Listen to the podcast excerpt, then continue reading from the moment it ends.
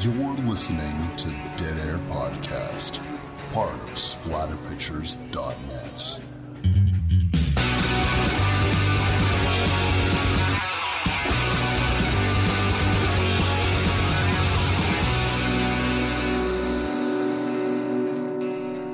What's up, everybody? Wes. Dead Air Knipe here with Always. Typical Lydia. Today's show, we're going to be doing the 1983 classic Curtains.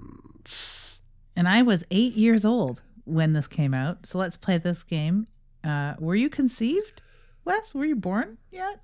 I was not born. No, I was on the way. You're on the way. This uh, film came out in March, and I was uh, born in July, so I was on the way. Yeah, I. I so you just I was- narrowly missed it in theaters. just narrowly. Uh, you know, if this film actually was released when it was supposed to be released and finished when it was supposed to be finished, this probably would have come out in 1980 proper, or uh, at least in and around there. Uh, but that was not going to be. I'm excited for this one. And uh, you want to know something that I think is really ironic? Last episode, dear listeners, if you had stuck around for our Ring episode, I talked a lot about how I'm afraid of Lydia to suggest movies that I think that she won't like. And then the very next episode, based on me wanting to do it, I recommend Curtains, which is a fucking freak show. I don't know how else It is a it is a fucking freak show. This film, I, it has an enchanting quality, and I was all for it. After, as I'd mentioned in the last episode, I'd listened to Andrew at Grumpy Andrew's Horror House talk about this film, and its its pros and its cons. And it was that was about a year ago that I watched that episode of his show, and since then, I I have watched it now twice. As I'd said, I was like eight when this movie came out. I did have a bit of a- an idea of horror at that point, even. My parents were big horror fans. We watched television in the house, so TV commercials were on. Canadian film was very important to my parents, and the the North Bay is a very artsy town, and we lived adjacent to North Bay, so there was buzz. People knew about film and talked about film. I'd never heard of this film until I was in my 30s. Probably. It was absolutely off the radar to me, which is weird. Had you heard of this as a horror classic, or was this something that you came to very late, like I did? It was the same for me as it was for you. Uh, I came to it quite late in life. I believe I would have been in my late 20s, on the cusp of entering my 30s. And it was one of those films that ended up on a lot of compilation videos. I liked to watch YouTube videos where people had cut together some montages of classic horror. There was one in particular that I really, really liked, and it had the skating sequence from Curtains in it. And that is the scene, isn't it? That is the scene that captivates you like, what is this? Like, that mask is terrifying looking, and what could this film possibly be? And so you do a little research, you check the comments, you whatever, and you're like, huh, curtains, hmm, I'll keep an eye out for that one. And I picked up the Blu ray just based off of that essentially. And that's when I watched it for the first time. And uh, so, uh, you know, it wasn't one of those things where I had heard uh, while researching the film that this uh, was a, a, a staple of a lot of late night, midnight viewings and stuff like that. I was just not aware whatsoever. I'm surprised I'd never stumbled upon it on TV like that if it were. And there's a lot of that sort of stuff going on, especially in MCTV, Mid Canada Television, that aired in my area before cable. So that that's where I saw the bulk of these sorts of films. And often when it comes to these sorts of films, if I don't remember the film, I usually remember the trailer because of having the television on as a kid. And I really loved movie trailers because they would often scare me and they would stick in my mind. This one, I watched the trailer this morning, the original trailer. Nope, don't remember it. Uh, and I'm still kind of surprised about that. The trailer is pretty fantastic, actually. This is supposed to be a true nightmare, Wes. uh, well, the only nightmare I think would be the production of this film for the people working on it. Um, one of the interesting aspects about this film, the one of the reasons why I wanted to talk about it, was it's something of a minor miracle that this film even got released, and that is the explanation about when you're watching this film and you feel like you're watching two different movies. It's not totally obvious upon first viewings. I don't know how you feel about it, but if I were to talk about my first time ever watching this film, I didn't know what the fuck was going on. And the the third act reveal about what was going on just left me scratching my head, thinking I'd missed something. And thankfully, I had the Blu ray, so I could go into the making of documentary of this film. And when I did that, it just washed over me with a realization like, oh, that's why this movie is the way that it is. Which makes a lot of sense when you when you know or read the Wikipedia or watch some of the other commentaries that you can get on this film as to why it is such a mess, especially near the end. Although it is made fairly competently, there are a few sequences that are hard boiled horror. And it does have some some actresses from horror. It has like competency behind it, has high production value to a certain extent for its time. It reminds me quite a bit of I was watching uh, Don't Open Till Christmas on the Joe Bob Briggs thing. Oh, That's yeah, what we did for Christmas this year. We watched the Joe Bob Briggs thing. And luckily, because it was a, a Christmas horror story, which we really like, another Canadian film, and it was fun to see them talk about that. But that film, Don't Open Till Christmas, had the same sort of production problem with even Edmund Purdom walking off halfway through filming. So they had to sort of stitch it together. I will say, with Don't Open Till Christmas, not as good of a movie as Curtains, but they did a better job of fixing the storyline and it has the same sort of head scratching ending in a way but they they at least find a thread somewhere at the beginning of that tapestry and pull it through to the end of the film where here no they don't they they do not pull that off I'm glad you opened. Uh, uh, you uh, mentioned "Don't Open Till Christmas." Um, that is uh, for listeners a film that I've considered uh, bringing to the table for Christmas episodes of of the show for a little while. My problem with it is the fact that it's not very interesting. Like it's it's kind of a tough sit. You know, I, I maybe the Joe Bob Briggs parts would make it more entertaining because it cuts it in and stuff like that. But I find that movie a bit of a slog. This film has its pedigree in the Great White North, and and we've covered films, Canadian tax shelter films before, uh, Prom Night and My Bloody Valentine and Black Christmas, films that you could absolutely tell where they were filmed. This film was filmed in Ontario, and you could very much tell that it was filmed in Ontario. There's something about, even at the beginning of the film, there's no snow, and it becomes a snowy film after the, I'd, say like, it's fairly early. By the time they get to the house, it's snowy, but when everyone's going to the house, it's not snowy. And that sort of wet woods look very much reminds me of late November, early December in Ontario.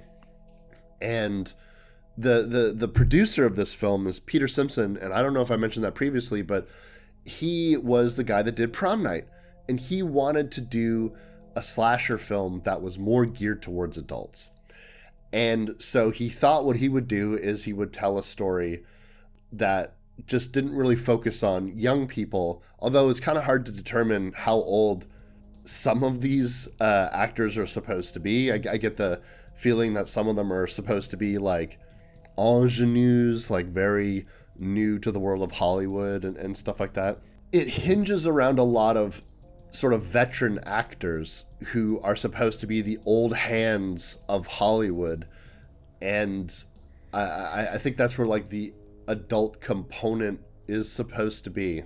And the uh, sexy rape scene also is very adult, as opposed to uh, romp in the hay or uh, sleepaway camp uh, experimentation with sexuality. That opens up with quite the the adult scene. And I mean, there is some some nudity here and there, hot tub related nudity, the casting hot tub, as they put it, which is hilarious to me, which is not at all, but they it very early on we get a sort of rape fantasy played out between a couple so it's all consensual it's all good but it's just like whoa you really went for it. You really went for it that early in the film but um, yeah the old washed up actress is maybe 32 and the other old uh, hand as you put it who is like um, a very in demand actress who doesn't even read scripts till she has an offer, and she has a very high powered agent, and all of those things, and assistants, and she doesn't take any bullshit. She's probably 32, and all the younger girls are maybe 29. I don't know. They all look like around the same age. They they really really do. Before I get into it too deeply, lids, what is this fucking movie even about? Anyways, this is the hardest one I'm ever going to give you. This is the hardest one, and I really ought to jot these ideas of mine down beforehand, shouldn't I, instead of pulling them directly out of my ass. It's it's plainly about the doll. How the doll is on the cover. The doll is featured in the corner of the room after the sexy rape. I mean, I can't even put question marks in my voice enough to emphasize that. The doll is present in dream sequences. The doll is present in the highlight skating sequence. The doll is present in nightmarish scenes. Is it about the doll? No, Wes, it's not about the doll at all. It's not about the doll. And I'm very disappointed. uh, the the doll is also featured on the the Blu-ray menu screen in case you're curious. Jesus Christ, the doll's in the trailer too, very much. It's featured very heavily in the trailer. Is this film about the doll? No, it is not. It is not about the doll. There's this aspect of the film that every time the doll showed up, I just kept thinking to myself, did someone let Charles Band wander onto the fucking set with a little doll? and say, Yeah. and this is the scary part. Gotta have a little dolly in it. Uh, I will say that that doll is fucking terrifying with its weird half crying face. Yeah. I don't know why anyone would want a doll that looks like that, but they do. I was studying the doll when I rewatched the film and thinking like did they modify the face of the doll to have it look more frowny? Cuz I yeah, I can't envision a doll that was that was sad looking like that, but I, dolls come in all flavors, much like these actresses. There's many types of dolls out there. Yeah, the the, the actresses are kind of hard to tell apart. Uh, so much so that Samantha, the the uh, the the oldest and most accomplished actress, the the Meryl Streep of this film, she'll say to this table of women that they all look alike to her. This opening sequence is fucking baffling. You are opening up to Samantha and Jonathan Stryker. By the way, the film's going to say that it's directed by that person. Don't get confused. It's because the actual director of those sequences hated the film so much that he did a Alan Smithee and he took his name off Yeah. the film and they just uh, put the uh, the director or the, the fake character's name, who is also a director, onto the film. Which I give them points for that because an Alan Smithee pulling an Alan Smithee is not very creative. To do what they've done here and say it's directed by Jonathan Stryker, they get points of, you know, putting us into that dreamland. they're doing this scene together, and then the next thing you know, Samantha's being committed to an asylum. Now, you get the sense at the very beginning that she is genuinely unwell, tries to kill Stryker, so she gets committed. You find out in the same scene that she's putting him on. This is a one flew over the cuckoo's nest, Lydia. She's not really crazy. She is going to do some method acting. She is going to learn what it's like to be this character that she is to play in Jonathan Stryker's newest film. Was it Audra? Yeah, Audra. And I guess Audra either is in a mental institution during the, the, the film, or at least part of the film she is. So when she lives there, and then she kind of realizes, huh, being committed to an asylum kind of sucks. And then she seems to be mad at Jonathan for doing it, but it seems to be her idea or his idea. And then, Lids, he doesn't even use her for the part because he's holding auditions for the role that she was to play with a bunch of new girls. Six, in fact. One of them's blonde, but don't get attached to her. No, yeah, don't get attached. The the one, the only one that stands out amongst all these Brooke Shields lookalikes, and that's the only actress I can think of that is contemporary to the time that they would have all been sort of emulating with the brunette look, right? They're not Hitchcock blondes. The only Hitchcock blonde doesn't stick around. But is it that he planned this all along? Is he really that conniving? Or is it because she begins to exhibit traits of insanity or uh, schizophrenia in more of a, a comatose sort of state and she's slipping into these fugue states? Are they drugging her? Or have they committed some sort of electric shock therapy on her? It's a very strange idea of an asylum at the time too because a lot of the people that she's in there with just laugh and clap. They don't talk. They tickle they giggle they scream but they don't like talk or have personalities. So it's just a very strange idea of like this titicut follies version of what an asylum is.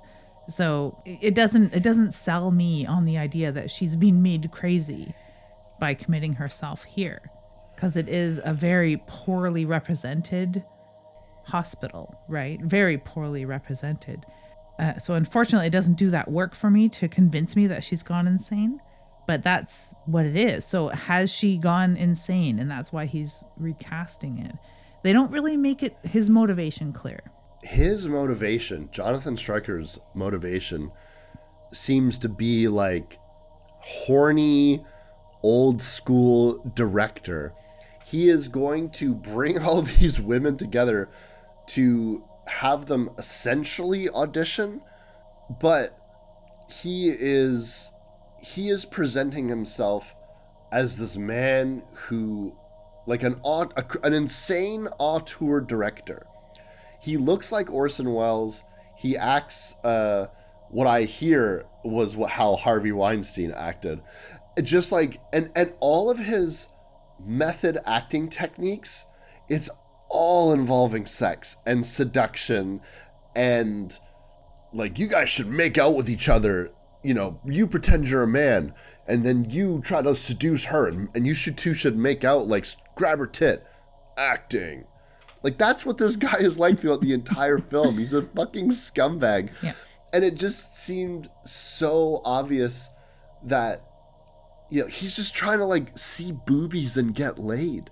And and and he's going to do it all under the auspices of i'm a big time director and and you're all actors but you don't know anything about acting. I know everything about acting. And if you want to be in my movie and you do you are going to do all this weird sex stuff. And then you could try to sleep with me but i'm going to like sleep with this person and then discard them. And meanwhile all of these women know that there's this other actress, Samantha, who wasn't invited to this place at all, but shows up. And she makes no bones about the fact that like she was originally supposed to be part of this role. And and he just and he doesn't even give a real explanation. He was like, I thought you were Audrey, but you're not. That's all he says. Like, yeah, which is great. And all the other girls seem to think like, oh well, why why don't they just give the role to her? She's the natural choice for this. She's his protege slash lover, maybe wife, whatever. And they they have seen her in films, so they know that she's a phenomenal actress. And they they even voice like, well, I guess that's who is playing Audra. Why are we even here? when you're leading up to the house, you have this Suicide Squad like introduction to all of the actresses who are going to be showing up. And you kind of get a sense of what their thing is and trying to get a sense of what their personalities could be. But it's really, really hard to suss out who is who. Um, even upon multiple viewings of this film, I have a hard time, and I know you did too, just keeping these women straight. It's the Brooke Shields problem to a certain extent. Yes, they're all brunettes. Yes, they're all of a certain style. They all have sort of this chic, glam 80s look to them with a professional polish because they're trying, this is their interview, right? This is their big audition. They're all trying to look their best, so they all look kind of the same. And if it's not for their hobbies or aspirations or other jobs, we wouldn't be able to tell them apart very well. I had to drop a cheat sheet so that I could keep their names straight because, on top of all that, they look alike. They're all dressing very similarly. They're looking a lot like Brooke Shields, and their skills only shine in certain scenes with them. And those scenes aren't coupled with people using their names as often as they ought to. Now, I, normally I don't resort to the Bechdel test, but this does pass it. They do speak to each other. They all have names. They don't only speak about men. They have aspirations and jobs. So it does pass the basic test, but it it fails us in that they don't make a point of using their names in conversation and when they do it's only very casual conversation so we don't have many scenes where their names are used with memorable intent so it tends to just kind of fall off, unfortunately, and add to us confusing them. Now, they do have differences, of course. Like there is some apparent age differences. One of them has short hair, one has mid length hair, one has very long hair, one has lighter brunette hair that's wavy, one has mid length hair that's curly. They're all very different, Wes.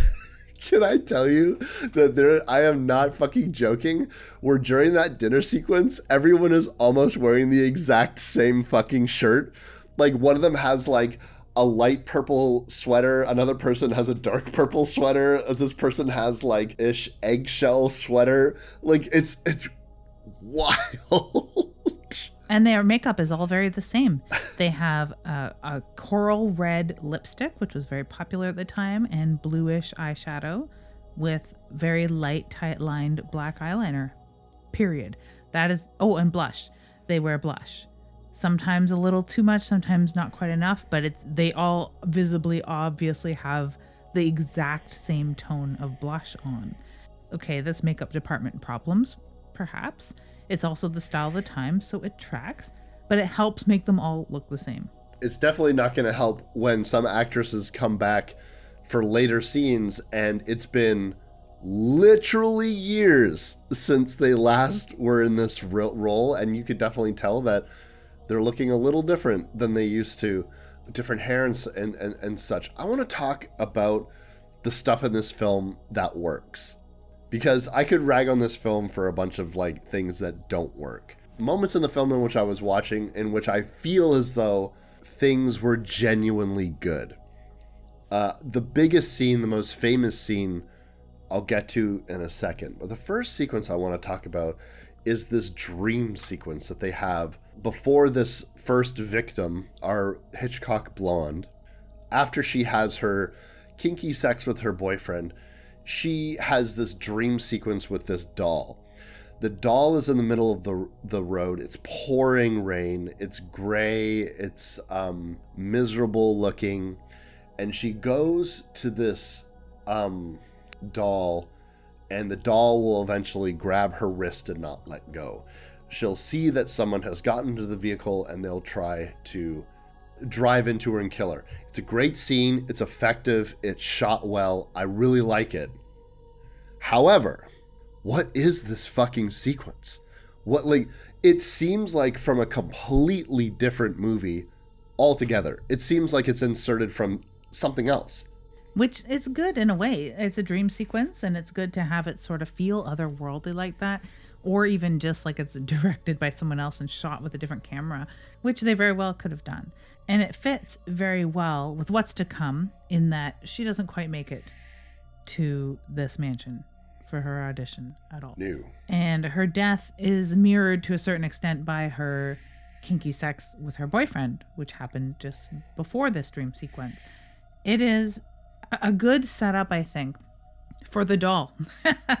it's a good setup for the doll being intrinsic to this story, which it is fucking not. Which, you know, yes, it is a very cool dream sequence. I like it quite a lot. It features quite heavily in the trailer, actually. And that's good because it sets us up for, you know, something bizarre is going to go on. We have to check our expectations at the door here with this. We can't get too attached to these people. Maybe this is also what feeds our forgettableness when it comes to these characters because one that stands out that we're introduced to that stands out quite vibrantly, not only because of different hair color, but because of her uh, boyfriend and her adult fun time is quite striking. And she has this interaction with a doll and quite vivid dreams, psychic dreams, if you will. And then what? And then she gets killed. The killer's gonna take that doll, and then, at least for a, a, a little bit, that doll will become the harbinger of doom. Uh, they don't stick with that theme. It would have been interesting if the doll showed up every time that there was a kill, but it doesn't, only for the first two. And you get this sense, oh, they're doing something with this doll. They're not. It's just, it, I guess they had an idea and then they just decided to, well, the idea's over, I suppose. The most famous scene in this film, Lydia, I think we can all agree, is the ice skating scene. Not only is it beautifully shot. It's the daytime. There's beautiful white, crisp snow. Christy is with a pink scarf and a white hat. It's just very vibrant and it pops. And if you're the type of person who likes horror movies that have that wintry aesthetic, this is a great shot and sequence that has a very beautiful wintry aesthetic to it. And so much of this film is in slow motion. And the uncanny valley of this old crone mask that they use throughout the entire film. This is the one sequence where I'm not making fun of it at all. I think this scene is great. And this is one of those sequences where I see a really effective, cool slasher movie here. It's almost heartbreaking that nothing else really gets a scene. There's this the the final chase sequence is very good as well. But the thing that I think that this sequence has that no other sequence in this film has is this seems wholly original to this film, whereas every other sequence in this film, I've seen it somewhere before. Yeah, in in various guises, absolutely. And this one, sure, we've seen winter horror, we've seen outside scenes, we've seen skating related scenes, but nothing quite like this, and nothing that really mirrors the sort of pacing that we get with a killer. I like this scene a lot because it, it does a lot of actual heavy work. It establishes the area, it establishes a red herring in the houseman or whatever he is, who is also out in the woods at this time gathering firewood or whatever it is he's doing. So we know he's out there. Yes. It establishes that no matter how big or insular or isolated it seems to be, there are many areas on the grounds of this that are far enough away from the house that no one can hear you scream, to use a cliche, and that these girls are independent enough to go off into these areas. So it, it does a lot of that work for us behind the scenes and psychologically and plot wise with a with a small red herring. It also sets us up pr- previously that knowing that the killer has malice aforethought in that they're sharpening their scythe and their skates. They they have planned this very much. It's not a crazed maniac so much out there as it is somebody with a plan. Uh, and we can draw, of course, the parallel between the first kill and this kill quite well too, even though there are so very very different. And it's gorgeous. The pacing of this is gorgeous. We get full frontal killer too. This is not a black glove killer sort of thing, even though it has giallo feels near the end of this film. At this point, no, we get glimpses of the killer's skates, the killer's scythe, the killer's face wearing this hideous mask. Then it gets closer and we get to see even more of it. We get to spend a lot of time looking at this hideous hag mask that is chasing the girl down. We get real screams really, really great screams from the character of Christy, played by Lesleh Donaldson. And this is the sort of scream queen that we want to see. Real terrified screams, not just one where the shadow's looming over a girl, but a chase sequence. And it doesn't end there. You would expect that she just gets a scythe through the neck at this point, but no, she gets to be chased through the woods. And who doesn't like a good chase scene?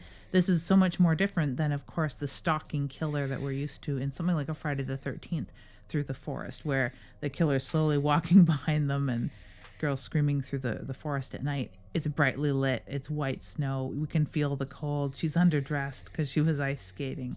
And we know that there are two people out there in the forest with her. So, very terrifying, very tense scene. A tension that isn't matched anywhere else in the film, I don't think.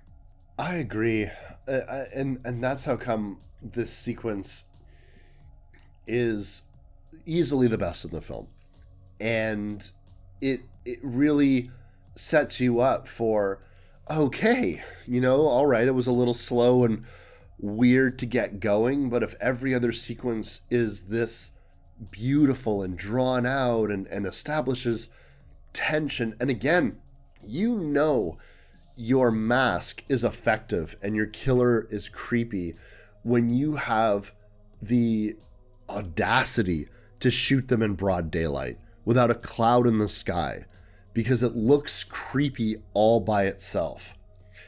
This mask, this old crone's mask with this wild red hair, it is the best thing that this killer has going from I like their their scythe. That's also very cool but um, you know, there's there's better slasher movies in which a character uses a scythe, like Behind the Mask and stuff like that. I guess this is technically a sickle. It's a sickle. You're right, a sickle. So very cool.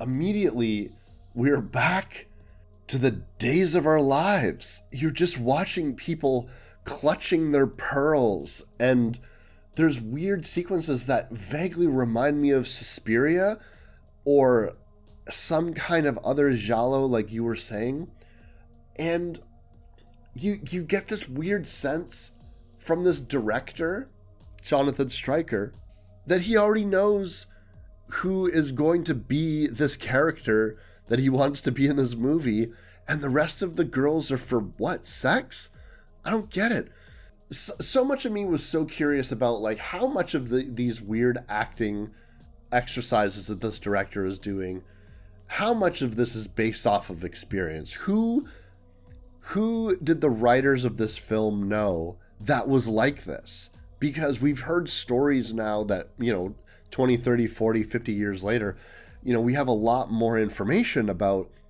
the Hollywood process, especially from back in the day, and it's cringy. It's it's bad and a lot of actors push back against method acting and people who are sort of notorious method actors now are considered kind of real assholes that you're just being a dick pretending you're this character on the set because it's always like method acting uh, or actors always seem to be when they're playing douchebags. It's never like, yeah, I'm a real method actor. I play a lot of nice guys, so I'm just like a nice guy on the set. It's always like this person wouldn't talk to anybody in the set, wouldn't fucking listen to you unless you called them by their character name like they made everything really tense. They were being a really abusive asshole, and they just kept saying, "Well, that's my character." So I just find it interesting that we're watching this sequence, and the Jonathan Stryker, he's talking so vaguely about passions and acting, and he just like make me believe this, and I, where's your truth, and and it's just bullshit. It's all just word salad, and it's so cringy to listen to, and and also the fact that you have certain characters that are some of the old like Brooke and Samantha, the older actresses who've been around the block a little bit, who are kind of calling this guy on his bullshit, and but yet they're all still wanting this part. And I was like, this better be the greatest fucking movie role in the history of cinema to put up with this asshole. Agreed. And I don't even really know where a Canadian production would have gotten this idea of how people behave in Hollywood because it is sort of removed from all that. And that's probably where its transparency lies. And we can see right through this Stryker character because he's a, a, really bad caricature mm-hmm. of very bad caricatures in a way. So that's probably why it doesn't sit right either. And it wouldn't sit right even if it was accurate because this person would be a douchebag. This person would be a bully no matter what. And it is partially sex. Like i want to give him the benefit of the doubt. Maybe he really isn't sold on the girl he has in mind. Maybe he really does want to give these other girls a chance. Maybe he just trips and falls into bed with them because he's so sexy. like he's not even a Barney Rubble either. Like I don't even know. He's sort of like he's like an an older patriarch from uh soap opera. Definitely, it's definitely yeah. got soap opera vibes. Yes, the whole time, particularly when you would just have characters talking around their real issues. Like you have so many instances. Samantha comes into a scene, and then they're talking around the truth of the the but like they're trying they're openly arguing but surreptitiously in a weird way and so much of that is soap opera dialogue where it's essentially you're this wonderful actor and it's like yes just not the right actor and it's just and and like, meanwhile you have like six other characters that are just like sitting here listening to this weird conversation where it's like would you guys go and have a private conversation? Like what the fuck are you talking about? There is some canadian horror alum in this film that i wanted to talk a little bit about because first time i ever saw this film and i saw her face i just kept looking at her as like where do i know this face from? Where do i who is this woman? Who is this? And then when you realize who it is and you say, oh, that's one of the most famous faces in horror because it's in all the posters, all the promotional shots, everything that you think about this movie, Black Christmas. All you have to do is imagine that face with a plastic bag over its head because it's Lynne Griffin. Lynne Griffin plays the comedian, the character of Patty delivering all of her lines like she's Groucho Marx. It, she is the one that exudes a lot more personality than everybody else. I think that's the idea is, is she's the comedian. Everything from the dinner sequence to a little after hours thing where she's playing with stuffed animals. When you, uh, there's actually in that sequence in particular, uh, Christy comes in and, and says a few words, and you realize, oh, that's how she knew uh, where Christy was going to be. Uh, so there's there is little like dialogue hints and, and stuff like that to who the killer might be. There's a sequence midway through the film in which Patty is doing some kind of audition for Stryker, and you could tell that she's not what he's looking for. And then she raises this question about why am I even here? And me as the audience, I'm sitting here, yeah, why is she here? She's never done a dramatic role. This is clearly a role that is supposed to be super dramatic. And she wants to be an actress, but why would he care? Is she is is did he invite her there because she was so desperate to be an actress that he could sense that? Because he just like circles around her like a shark while she's doing the audition with this st- like he like he got a whiff of some stinky cheese and feet or something like that. I was like, like you invited her here. Why do you hate her so much? He's probably pissed off because she's not seducible. Fuck. I don't know if it is if that really was his plan. It seems to be.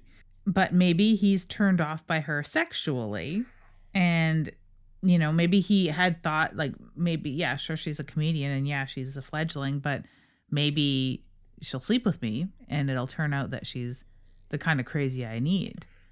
I mean i i really do enjoy her misfit nature. The musician is also a bit of a misfit nature. She's not as polished as the other girls either. And i had to use mm-hmm. my cheat sheet. Her name was tara. Her character name was Tara, yeah. and she's not as polished as the other girls either but fits in a little better as far as the role and the look where when i was referring to the light brun- light brunette brunette out of all of them with the longest hair that is wavy not curly and that's patty. She doesn't really even fit the look either. So there's nothing about her that fits here. And I, I like the the interplay with the girls and the way that some of them trying to get along some of them try to get along with Stryker some of them really are oil and water and oil and water with him and she's specifically a bit of a firecracker especially with him meanwhile our red herring hops on his snow machine and takes off into the forest never to be, be seen again. So it doesn't help that we've got these inklings about the girls not getting along and all of them sort of hating Stryker as it is. And we also have, of course, Samantha, who hates everyone in the fucking building, and our red herring, whose name I forget entirely, jumps on his, uh, oh, his name's Matthew, jumps on his skidoo and, and takes off.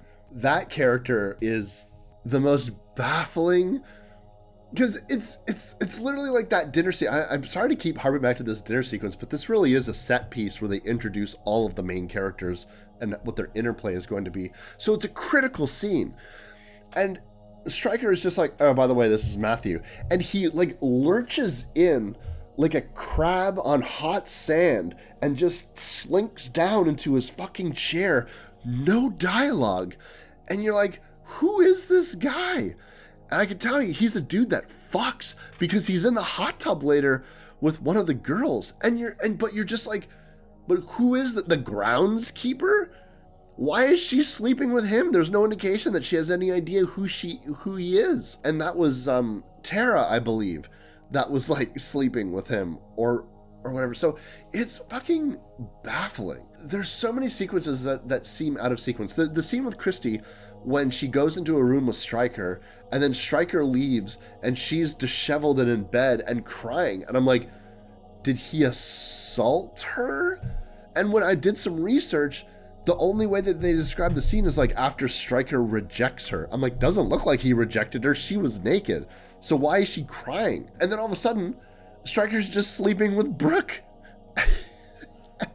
Like, I like fuck? the sleeping with Brooke thing. I, I, I hesitate to say I like it, but I like what it does for us. we like our hatred for Stryker has been building since the beginning. Like, he commits his girlfriend, treats her like garbage, treats these girls like garbage, and is a is a crappy director at the, from the get go. Doesn't know how to handle an actress. It seems is trying to bang them all. Brooke finds Christy's head in her toilet, her filthy Yeah. toilet. I will also add. Oh my god, it's so gross. Yeah, it is. And the the scene is pretty interesting in how she reacts. And I really dislike this idea of a hysterical woman because that is what they paint her as all of a sudden. She goes from very collected, very calm, very poised, professional woman to this blithering idiot that can't even string words together and say what is wrong. She just keeps pointing at the bathroom and saying in there, in there kind of thing. She doesn't say Christy's head is in my toilet, which is what you need to say in a scene like this, but she is reduced to a hysterical woman. And it's an inch away from him slapping her and saying, Get yourself together, woman. He Shaking her screams at her, he tugs her, he shoves her. Yeah. Basically, he bullies her and physically assaults her in a time of distraught need. And it's just it's just so disgusting really. It's a disgusting scene. And then add disgust to actual abject disgust where they open the toilet and there's no head in there of course. And it's filthy. It's so filthy. Obviously the groundskeeper has taken off on his skidoo because no one has cleaned that toilet for like 12 years. It's disgusting. And how does he console her? Bangs her That'll fucking straighten her out. That'll calm her down. you just need some vitamin D, my dear. Exactly. exactly, which he has in abundance in his room. I I just the the way he sort of preens around the mansion bothers me with his like like leather jacket and his perfect posture and like he's like this super serious director. And I was like, dude, you just are like a horn dog. You're an old, gross horn dog. You just want to get laid and bang all these like fucking 20 year olds. But despite all of that, despite all of that, we are going to get a sequence, lids, that seems very strange. We are going to uh, cut to all the girls, um, and we are going to uh, interject with like Lorraine. And I kind of, I get this sense that they didn't know what they were doing with a lot of the characters because they seem to be really hinging on the fact like this is the one that dances, this is the one that skates. So you have Lorraine doing her interpretive dance by herself, warming up, practicing, and she's killed so abruptly. And I'm wondering why in of all the kills that you do where there's this one has the least lead up, the least tension. It just seems to be like getting rid of another person in the house. And then almost immediately afterwards, you just have Brooke and Stryker sort of laughing and carrying on. And then all of a sudden, like it's a daytime soap opera, a, a, a, a gun from the darkness is pointed and they both get shot and they fall out of a window. And that's kind of it. That's kind of it. I know it is way way too abrupt, especially when you could have quite a bit of fun with the dancer. As far as physical beauty goes, facial physical beauty in that face that launched a thousand ships, the dancer is the most classically beautiful of all of these women. And you would think that there will be something, you know, deep seated psychologically or philosophically to go along with her death, and there really isn't. Um, Lorraine is the name of the dancer's character. I had to refer to my cheat sheet yet again for that. But it se- it almost smacks of an actress walking off set, so they had to like wrap up her kill real quick and deal with her body discovery later on, um, or something because it's it is so abrupt, and it's sort of unfortunate because we've had some nice time in between kills and some like head in the toilet action, and we know the killer is around. And then it's sort of like they're like, yeah, okay, you know I'm around. I might as well give up the ghost and just kill a whole bunch of people all of a sudden back to back. It's unfortunate because I was looking forward to something like the uh, glass unicorn kill in Black Christmas, something that's long and visual, something to rival the ice skating scene. I wanted something like the waterbed stabbing scene in pieces, something a little more artistic. But no, we don't really get that, do we? We don't, and that's a good point about the glass unicorn kill in Black Christmas. I think that what when you were saying that, it dawned on me that the ice skating sequence simply just happens too early in the film. It, for for mm-hmm. something so opulent and stretched out, it makes sense from the perspective of having to um, establish a kill during the calm. None of these women know anything's wrong, so it would be weird to have, for example, if a bunch of people were going missing, and then a girl is just saying, ah, you know what, I'm going to go ice skate. That would be a little strange. But I suppose there would be a different way to do that if you're going to make that sequence so stretched out, opulent, beautiful, lots of tension. Save that for later in the film as well to keep it going, or at least make it very action oriented to kind of keep the momentum up once you've started building it. Because once you've shot Stryker and Brooke, it should be a non-stop roller coaster of death and destruction and chasing. And they get with that with our i guess final girl? It's hard to say tara Tara, yeah, who we haven't spent much time with other than her drive up there to the mansion. That's the most time we've really spent getting to know her. And you wouldn't be alone if you forgot her name and what she did during all of this. She just happens to be the last brunette left alive. the craziest thing about this sequence is once you're watching this film and it starts, you say, okay, I've seen a lot of slasher movies in my day. Here is the final girl chase sequence. And so you see, even though people had managed, like Christy had managed to fight off the killer during her ice skating scene, Tara manages to fight off this character a few times. And you're going through these hanging mannequins and puppets, and there's all this weird sequence. The whole thing reminds me of Tourist Trap, but the, the she discovers one body, Lorraine, to, to confirm that that character is dead at the very least. And then otherwise, when you have Tara moving through the sequences, the hallways, these opulent sets, it's beautiful. And then again, when I'm watching this, I think, okay, this is actually pretty good. Uh, you've had a lot of ramping up, a lot of action, a lot of death. Here's Tara. Uh, we'll do a killer reveal soon, I'm sure. And then, out of nowhere, and I'm curious to what your opinion on this was, as a, when you watched it for the first time, Tara is pulled in and murdered. And then you sort of sit back in your chair and you go, huh, thought that was supposed to be our final girl. What's the twist? Uh, what did you think of it? I enjoyed it. I had um at this point knowing how much time is left in the film also helps. If there would be 5 minutes left in the film, then I would have sat more comfortably with this big final chase scene. But there are other girls left alive. And we're not near the end time wise. So it's just sort of confusing that is this our glass unicorn? I think that's what I'm just going to call them from now on. Is this our glass unicorn?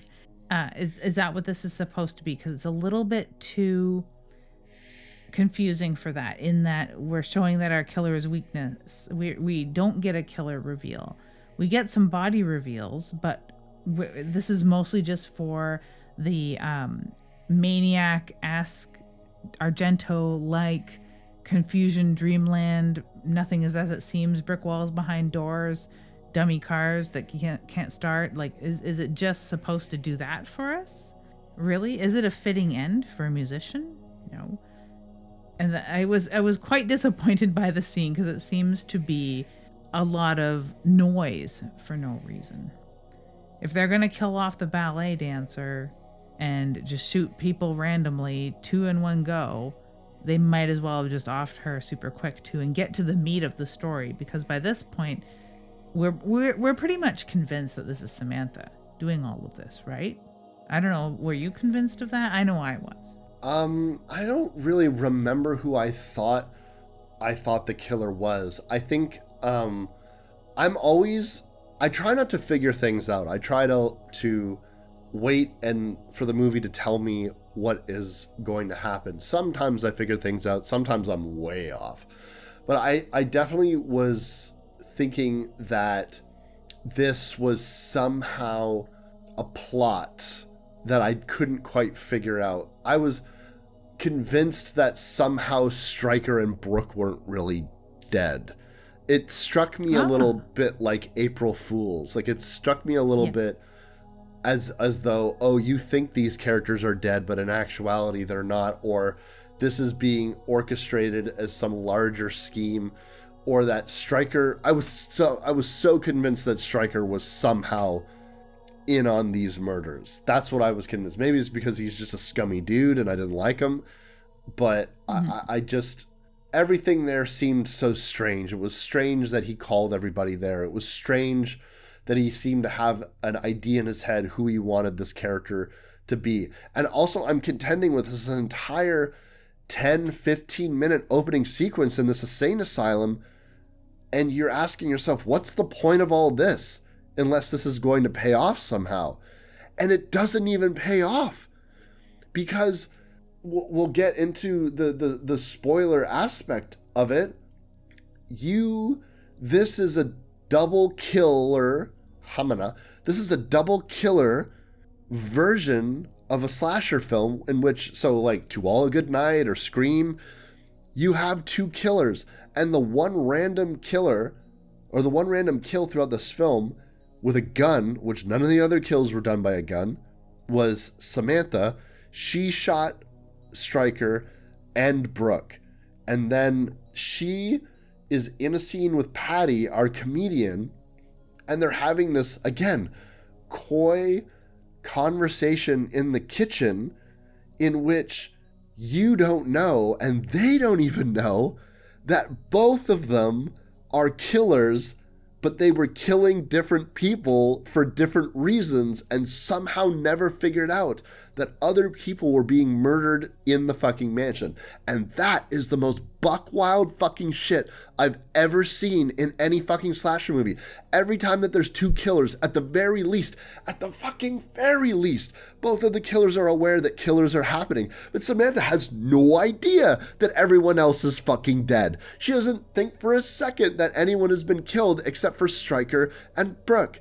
So all of these people are systematically going missing. You have come there with murderous intent. You don't notice that anyone else is going missing. You only care the fact that you're there to kill Stryker and you're there to kill Brooke. Or maybe Brooke more so because she just happened to be in the room. But also, she brags about not caring about getting arrested. She wants it. She's like, I'm not going anywhere. Don't worry, I won't hurt your friends. And then Patty is just like, it's only me. I'm the only one left. And she's like, what? And she's just like, why? And before Samantha can even learn why she's getting killed, she just gets killed. It's crazy. Absolutely random. And it's hilarious in that I'm the only one left alive and the other killer doesn't even realize. I think that that's great. And it shows just how selfish and wound up in themselves people can become. And it is just a tale of selfishness and the doll because it's all about the doll who we haven't seen for quite some time. But yeah, it is it sounds like soap opera writing very much so. But in a soap opera, we would get another year or 25 years of storyline attached to this scene. But this is like the end of the movie, basically where it's all wrapped up and we get that quasi reveal that Patty has orchestrated all of the other more opulent murders, not the quick shoot two with one blow. I'm pretty sure that Samantha went there with murderous intent to a certain degree. She could have caught him in a room with anybody at any time. And it's just a recreation of that scene that they were doing as a warm up or whatever they were doing at the beginning of the film, where she talks about, You think I won't do it? Uh, catching a man in bed with another woman. You don't know much about women, do you? And she has a gun. In that very, very, very first scene, when we first are introduced to Samantha and Stryker entirely. So it is just a kind of a recreation of all that. So she has already stated that she would have no qualms about shooting a dude due to jealousy. She's only there due to jealousy. She could have committed all the other murders if you know let's say the cops need to pin this on somebody and patty tells a good lie um, they could pin it all on her because her jealousy and rage definitely commingled to a double homicide. But i don't know if she went there with murderous intent 100% it just happened that way right? But to not even notice yeah that other people are going missing? Crazy. Well you you actually um talked me into liking the the scene a little bit uh, more than I did uh, because I was like, you know what, you're right. You know th- that was a mirror of that warm up scene, and and I suppose if you're a, a studious person paying attention to the writing and the the, the script in general, uh, you might be able to pick that up. So I don't know. I'm warming up to it a little bit. You've convinced me a bit they obfuscate and confuse us though with these all the samey looking actresses not using their names in memorable ways so we can really delineate who's who and actually care about who's who. They throw in this doll that definitely confuses a fucking shit out of us. We're expecting to see the doll in the, in the kitchen too right? Like i i, I was. We did miss a scene that i think does nothing but fan service in a way uh, and they're looking in their in their crystal ball to see where their fans would sit. But there is a scene with Stryker where he's embarrassing Samantha entirely in front of everybody by forcing her to act with the hag mask on. Because the yes. hag mask just makes an appearance in the middle of their rehearsals. Yes. What the fucking hell? they they kind of ruin the killer for us in a way there, but they also amp up the mask, which we we don't see again after the kitchen scene, of course. But like, so the mask was just like in a prop box all this time, and the killer could grab it willy nilly because it is used for a kill, and then ends up in the rehearsal room where everyone sees it, and Stryker handles it and puts it on Samantha, and then this mask is used again for killing. That's where I thought Stryker was going to be in on it. Thanks for bringing that up because I was convinced that it was more of Stryker essentially using Samantha as like an attack dog, if that makes sense. Like, put on the mask and convince me that you're Audra and convince me of your passion. And, and the only reason why these other ingenues have shown up to, to for this audition was to be set up like lambs to the slaughter to make Samantha like the perfect character. Because again, if you're to believe that this character is unhinged, it's possible to believe that the character that she's going to play had killed people or is a killer or or something like that. So you could you could have made the film about that and it would be really strong stuff. It just needed a little something to tie it all together and and, and just having like Stryker a boob that just gets killed and doesn't even really understand that or why he's getting killed and then dies not even knowing that everyone else in the mansion was getting killed as well. It's just a strange choice. It truly is. Another strange choice is the end because instead of tying it all together, they sort of untie it entirely. And our final girl, I don't know if many other films end like this where your final girl, quote unquote, is the mad woman. Well, there's a lot of slashers that end where the final girl has gone crazy because of all of the killing or or that has gone on around them. Uh, tourist trash, uh, t- tourist trap, last house on the left, um, films like that. But in terms of you're the killer and so I think yeah, that might this might be the only one. I believe. Oh, sleepaway camp, maybe. Sleepaway camp, yeah. You could definitely, yeah. you could definitely include sleepaway camp in that for sure. Actually, Angela doesn't get put into a mental hospital though. If you follow the sequels, she does.